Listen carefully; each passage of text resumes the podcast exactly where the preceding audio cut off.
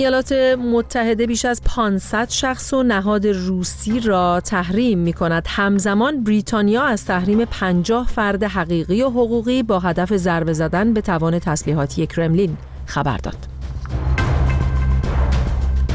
هشدار اسرائیل به جمهوری اسلامی در رابطه با ارسال محموله های تسلیحاتی به حزب الله لبنان وزیر خارجه اسرائیل گفته تهران ادامه دهد اسرائیل اقدام می کند. و کیک محبوب من جایزه بهترین فیلم منتقدان بین المللی را در جشنواره برلین برد. همچنان با ما همراه باشید.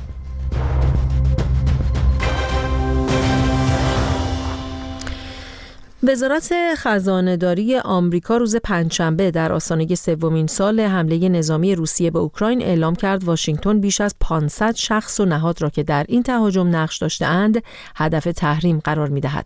به گفته وزارت خزانهداری آمریکا این تحریم ها گسترده ترین تحریم ها از زمان آغاز جنگ اوکراین است که در یک نوبت علیه روسیه وضع می شود تحریم هایی که همزمان با مرگ الکسی ناوالنی رهبر اپوزیسیون روسیه در یکی از زندانهای قطب شمال اتفاق می افتد. همزمان بریتانیا از تحریم بیش از پنجاه فرد حقیقی و حقوقی دیگر با هدف ضربه زدن به توان تسلیحاتی کرملین خبر داد. درباره این تحریم ها و گستردگی اون گفتگویی داشتم با شایان سمیعی استاد علوم سیاسی و کارشناس امنیت ملی در آمریکا که در ادامه میشنوید. مسئله عمده ای که وجود داره اینه که آقای پوتین بر این باور هست که اگر رفتار شک آوری به غرب نشان بده می‌تونه غربی ها رو تسلیم بکنه یا در تصمیمشون برای حمایت از اوکراین مردد بکنه.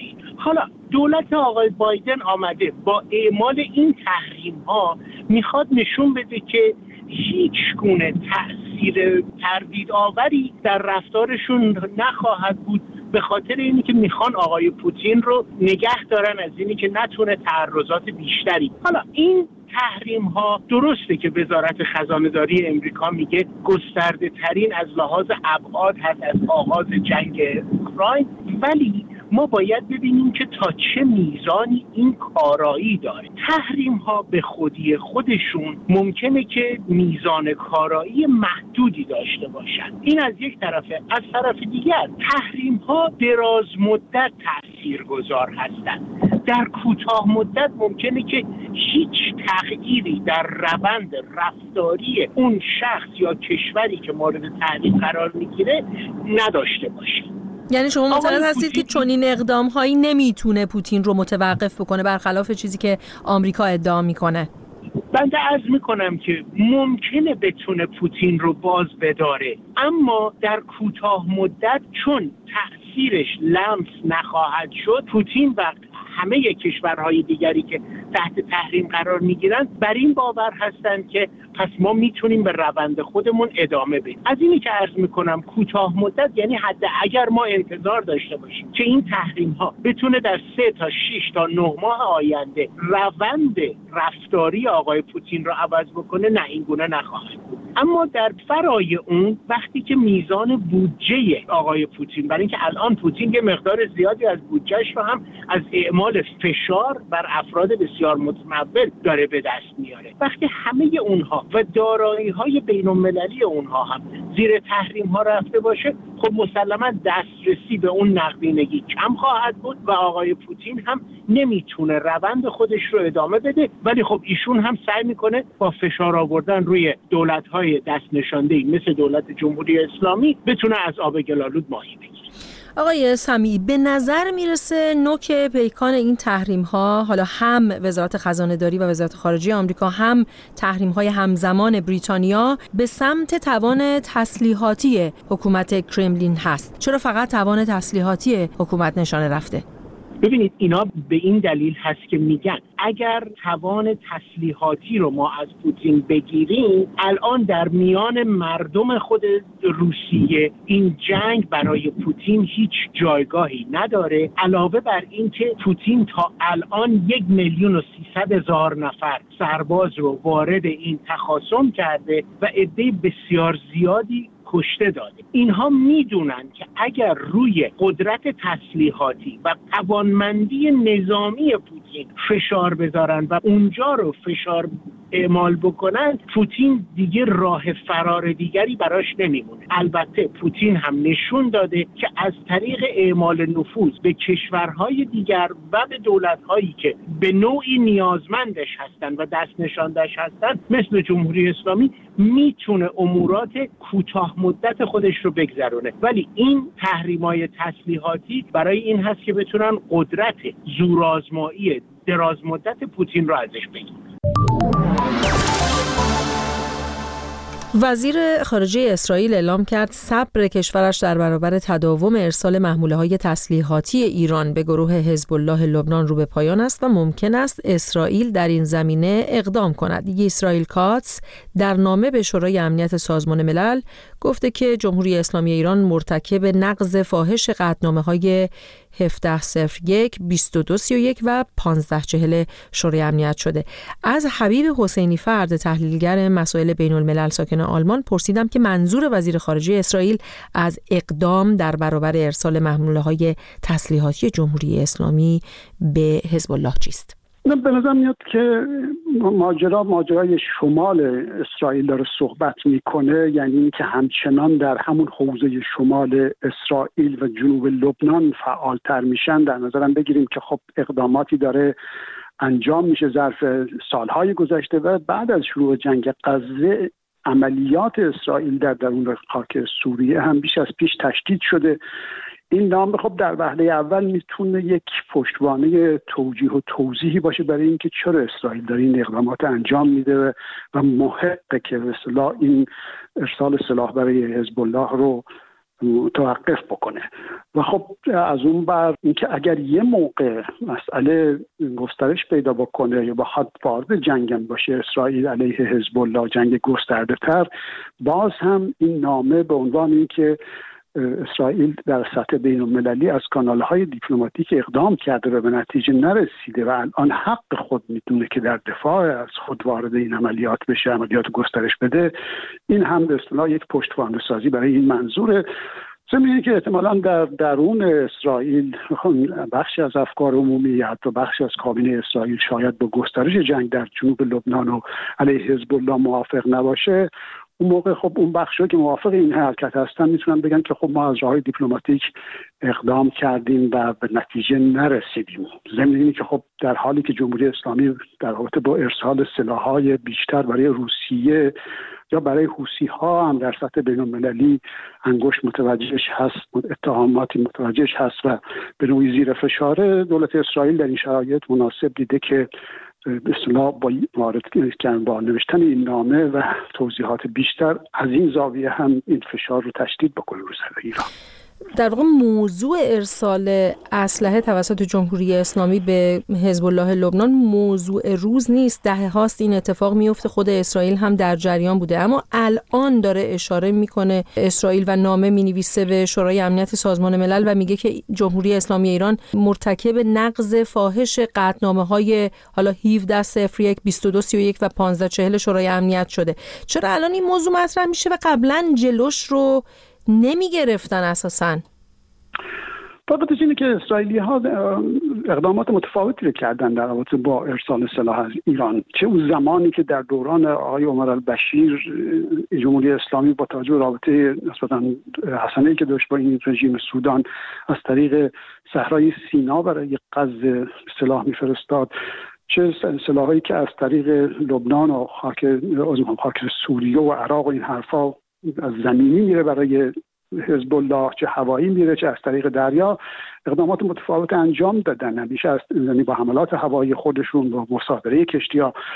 و خب در این دوره اخیر هم همونطور که اشاره شد تشدید شد این ماجرا. منتها در شرایط جنگ غزه با توجه به اینکه که تاکید مقامات اسرائیلی در این مدت دائم این بوده که سر ماجرا در تهرانه و ما باید اونو این, کاری که جمهوری اسلامی می‌کنه و اونه که داره با این تسلیحاتش با کمک های مالیش با آموزش و مسائل لوجستیک این نیروی هوادار خودش رو به حمله علیه اسرائیل تشجیع می‌کنه باید اونو بکوبیم. منتها همطور که اشاره شد در این نامه اشاره ای نیست به اقدام به وارد شدن اقدام به اقدام علیه ایران. همچنان صحبت از اینه که ما در شمال اسرائیل اون اقداماتی رو که باید انجام بدیم واردش خواهیم شد و حق خودمون می‌تونیم. اینکه آیا فراتر از اصطلاح درگیری گسترده با حزب الله در جنوب لبنان. اسرائیلی ها بخوان وارد اقدامات دیگه بشن یا اقدامات علنی کرده اقدامات مخفیانه و صورت اینجا یا اونجا علیه جمهوری اسلامی جریان داشته چه به خصوص که الان اخیرا اقدامات مثلا حمله به زیر ساختای درون ایران هم کشیده. اینه که بخوان موقع علنیش کنن یا به حملات گسترده تری هم صورت بدن اون رو هم میشه منتفی نشمرد. نزدیک شدن به انتخابات اختلافات اصلاح طلبان بر سر شرکت کردن یا نکردن در انتخابات بالا گرفته. وحید پوراستاد گزارش میده.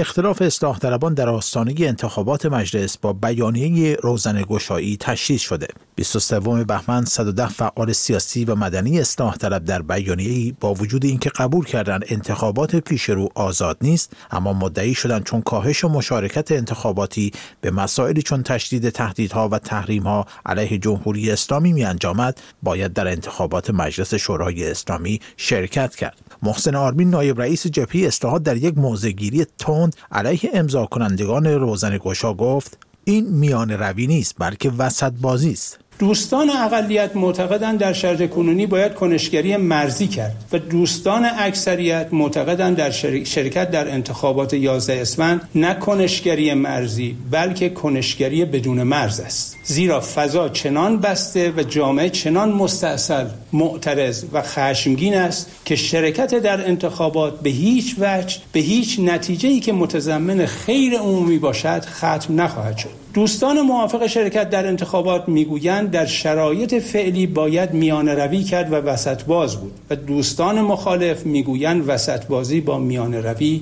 فرق دارد. اعتدال و میان روی امری نسبی و یک برساخته سیاسی و اجتماعی است. شرایط واقعا موجود و افکار عمومی که علل یکی از مهمترین مبانی تصمیم گیری های سیاسی است تعیین می کند چه حرکتی میان روی است و چه حرکتی وسط بازی است. حمیدرضا جلایی پور جامعه شناس و از امضا کنندگان بیانیه روزن گشا در یک فایل صوتی که در کانال تلگرامش منتشر شده می‌گوید امضا کنندگان نامه معترفند که توان و زمان و وسایل آب کردن یخها را ندارند. اساسا موضوع بیانیه هم درباره آب کردن یخها نیست بلکه خطاب بیانیه به اهالی تحلیل است. یعنی این متن اصلا دنبال آب کردن یخ موجود در شهرهای بزرگ ایران نیست. الان نظرسنجی ها نشون میده در شهری مثل تهران یا شهرهای بزرگ مشارکت زیر 20 درصده حالا یه در بالا یه در پایین. مثلا این نویسندگان این بیانیه اینقدر سادن که فکر کنن یه ده نفر یه بیانیه امضا کرده این میاد و نفوذ می‌کنه در میان توده ها و نارضایتی در اخشار متفاوت طبقه متوسط تو رو تغییر میده و, و اینا رو انتخاباتی می‌کنه. بابا اصلا دنبال این چیزا نبودن.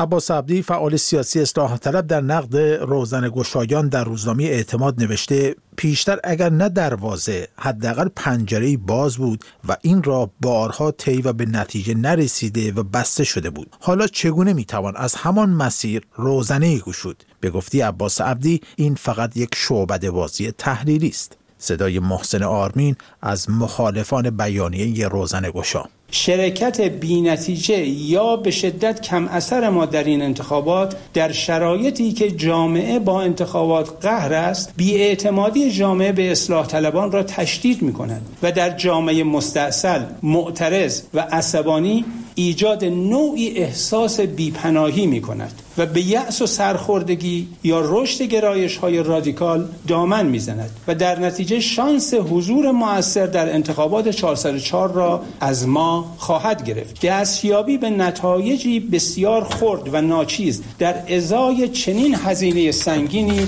عاقلانه نیست. لذا ضمن اینکه حاکمیت یک واقعیت است و باید با آن تعامل کرد و نه تقابل اما نگاه اصلی ما باید به جامعه باشد. علیرضا کفایی عضو انجمن اسلامی معلمان در مطلبی با اشاره به بیانیه 110 نفر می نویسد دوستان روزن گشا به رنج های مردم و حاکمیتی که به هیچ روی حاضر نیست حتی شماها را بپذیرد فکر کنید. در تحکیم حکام ظالم که حرمتی برای اسلام و اخلاق قائل نیست و کمترین اعتباری برای جمهوریت باقی نگذاشته نکوشید. این فعال سیاسی در ادامه نوشته به مردم بازگردید و از حرکت جمعی و حس عمومی جامعه حمایت کنید که خیر همگانی همین است و حتما اثرگذار است. صدای حمید رضا جلایی پور از امضا کنندگان بیانیه روزن گشا لذا خیلی روشنه. من کسایی که این نامه رو امضا کردن اینا یه حرکت جمعی گفتمانی روشنگرانه علاقه داشتن انجام بدن. آقا نیروی سیاسی نیستن که بخواد در برابر جبهه اصلاحات ایستن یا انشعاب کنن. آقا اصلا گفتن جبهه اصلاحات تصمیمشو گرفته. خب جمعی هم گرفته. خب گرفته. لذا اگه شما دقت کنید توی این مد اصلا اسم اصلاحات رو نیوردن. اسم جبهه اصلاحات رو نیوردن. اصلا نخواستن سوار عناوین این نام بشن. اومدن دقدقه های خودشون رو با جامعه مطرح کردن. خودشون هم میگن چی؟ میگن آقا ما انشاب نکردیم. آقا مگه یه جریان سیاسی هن که بخوان انشاب کنن؟ جواد امام سخنگوی جبهه اصلاحات ایران با اشاره به اینکه این جبهه در انتخابات 11 اسفند در تهران لیست ندارد در توییتی نوشت احزاب و اشخاص حقیقی عضو جبهه نیز مجاز به حمایت از کاندیداهای نیابتی و غیر اصلاح طلب نبوده و طبعا لیست تحمیلی هم نمیپذیرند. فیلم کیک محبوب من ساخته مریم مقدم و بهداشت سنایی ها جایزه بهترین فیلم انجمن منتقدان بین المللی فیلم رو در جشنواره برلیناله دریافت کرد در حالی که هر دو کارگردان این فیلم ممنول خروج شدند. در قیاب این دو کارگردان لیلیه فرهادپور بازیگر این فیلم جایزه رو به نیابت از کارگردانان دریافت کرد. همکارم بابک غفوری آذر که برای پوشش خبری در جشنواره برلین حضور داشته اینجا در استودیو با ماست. بابک از اهمیت این جایزه بگو و اینکه چقدر احتمال این وجود داره که در مراسم فردا هم این فیلم برنده اعلام بشه؟ خب این جایزه که فیلم کیک محبوب من گرفته جایزه است که منتقدان در این جشنواره میدن. در سالهای اخیر در جشنواره معتبر سینمایی فدراسیون بین‌المللی منتقدان معروف به فیپرشی هیئت داورهایی و قبل از برگزاری جشنواره تعیین می‌کنه از کشورهای مختلف که در طول جشنواره فیلم ها رو می‌بینن. و داوری می‌کنن دو سال پیش در جشنواره فیلم کن فیلم برادران لیلای سعید روستایی همین جایزه که امشب فیلم کیک محبوب من گرفته و دریافت کرده بود از همین هیئت داوری که هر ساله در هر جشنواره هم اعضاش متفاوت هستش. بر صورت تاییدی است به عنوان اینکه منتقدان این فیلم رو تقدیر کردن و بهترین فیلم دونستن. در مقایسه با فیلم های دیگری که در جشنواره برلین در بخش مسابقه حضور داشتند. و در واقع می‌تونیم بگیم که شانس این فیلم رو می‌تونه بیشتر کنه. اما لزوما نمی‌تونیم بگیم که قطعا این فیلم در مراسم اختتامیه ای که فردا شب در کاخ جشنواره برلین برگزار میشه حتما به جایزه می‌رسه یا نه. اما در طول جشنواره فیلم کیک محبوب من که در روزهای نخست جشنواره به نمایش در اومد از فیلم هایی بود که هم نظر مثبت منتقدان و هم تماشاگران جشنواره برلین رو جلب کرد. در نوشته هایی که درباره فیلم منتشر شد در رسانه ها و همینطور واکنش هایی که تماشاگران نشون می‌دادن در چند نمایشی که این فیلم در جشنواره برلین داشت کاملا نشون می‌داد که فیلم مورد علاقه شون هست. اما خب بارها شده در جشنواره مختلف که هیئت های داوری اصلی نظر متفاوتی دارن نسبت به نظر منتقدان و تماشاگران. خود فیلم کیک محبوب من تا همین جا فیلم بسیار مهمی است در سینمای ایران فیلمی که سانسورهای جمهوری اسلامی در زمینه هجاب تماس بدنی بازیگران زن و مرد و همینطور نوشیدن مشروبات الکلی رو رعایت نکرده با توجه به که در جریان اصلی سینمای ایران با بازیگران شناخته شده و در واقع کادر شناخته شده حرفه‌ای سینما ساخته شده متفاوت از چند فیلمی که در ماهای اخیر به همین شیوه دیدیم از سینمای ایران که داره میاد و همینطور داستان سرراستری داره. روایت کلاسیکی داره و همه اینها باعث شده که در واقع می‌تونیم بگیم این فیلم بعد از بیش از چهار دهه حالا طبق روایت معمول تعریف و ساختار داره ساختار شکنی می‌کنه به همین دلیل به نظر می‌رسه در ماهای آینده درباره این فیلم بیشتر صحبت خواهد شد و همینطور باید البته منتظر واکنش های مقام های جمهوری اسلامی رو هم باشیم که چه موضعی می‌گیرن. در صحبتی که من با خود سازندگان این دو فیلم داشتم و در رادیو فردا هم منتشر شد خود اونها ابراز امیدواری می‌کردن که این فیلم بتونه جریان تازه‌ای رو در سینمای ایران ایجاد کنه که فیلمسازان دیگری برن به سمت ساخت این فیلم ها و این سانسوری که به گفته اونها باعث شده که واقعیت زندگی مردم ایران در فیلم های ایرانی در تمام این چهار دهه متفاوت باشه. و اون واقعیت رو ما نتونیم ببینیم در سینما ایران. برخلاف همه دنیا شکسته بشه و نمونه ای از این فیلم ها رو بیشتر ببینیم در ماهای آینده. بسیار سپاسگزارم. بابک غفوری آذر بود و درباره فیلم کیک محبوب من که جایزه بهترین فیلم انجمن منتقدان بین المللی فیلم رو در جشنواره برلین دریافت کرده بود توضیح می‌داد.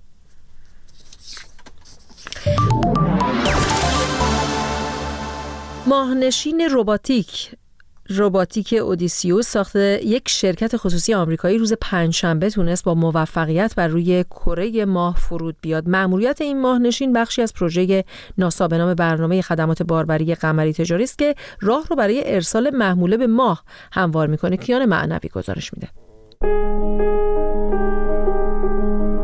ماهنشین رباتیک نووا سی ساخت شرکت خصوصی اینتیوتیو ماشینز با نام اودیسیوس روز پنجشنبه با موفقیت بر روی سطح ماه نشست.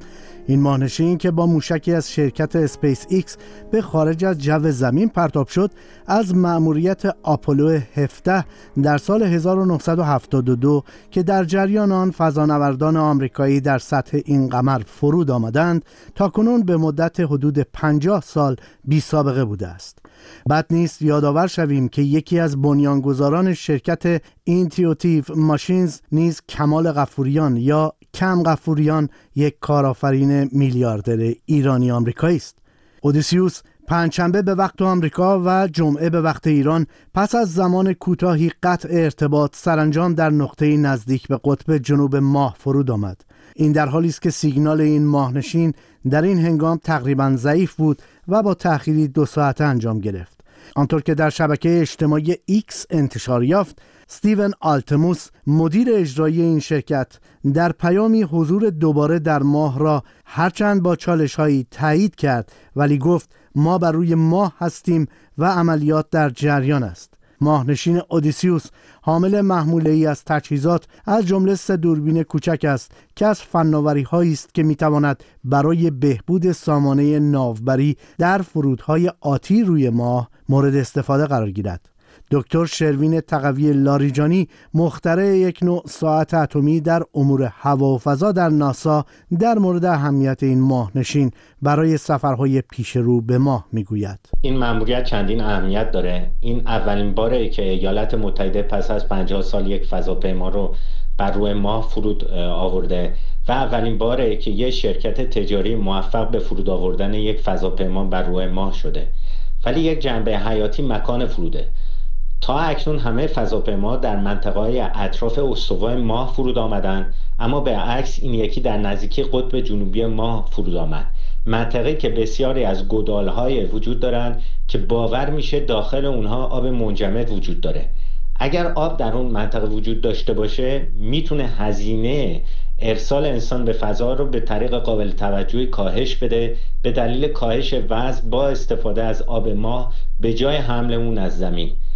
از این نوع آب یخزده میشه هیدروژن برای سوخت و اکسیژن برای تنفس استخراج کرد و همچنین برای استفاده و نوشیدن مورد نیاز خدمه ها در فضا. فرود ماهنشین اودیسیوس از مداری با فاصله 92 کیلومتری از سطح ماه آغاز شد و کارشناسان اکنون تایید کردند که اودیسیوس به کمک دوربین های خود در محلی مناسب مستقر شده است مأموریت این ماهنشین بخشی از پروژه ناسا به نام CLPS یا برنامه خدمات باربری قمری تجاری است که راه را برای ارسال محموله به سطح ماه در آینده هموار می کند.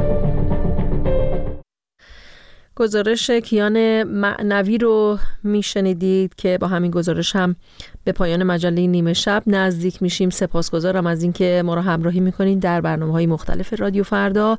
من سپیده بهکام هستم و برای شما در هر کجای دنیا که هستید شب و روز آرامی رو آرزو می‌کنم.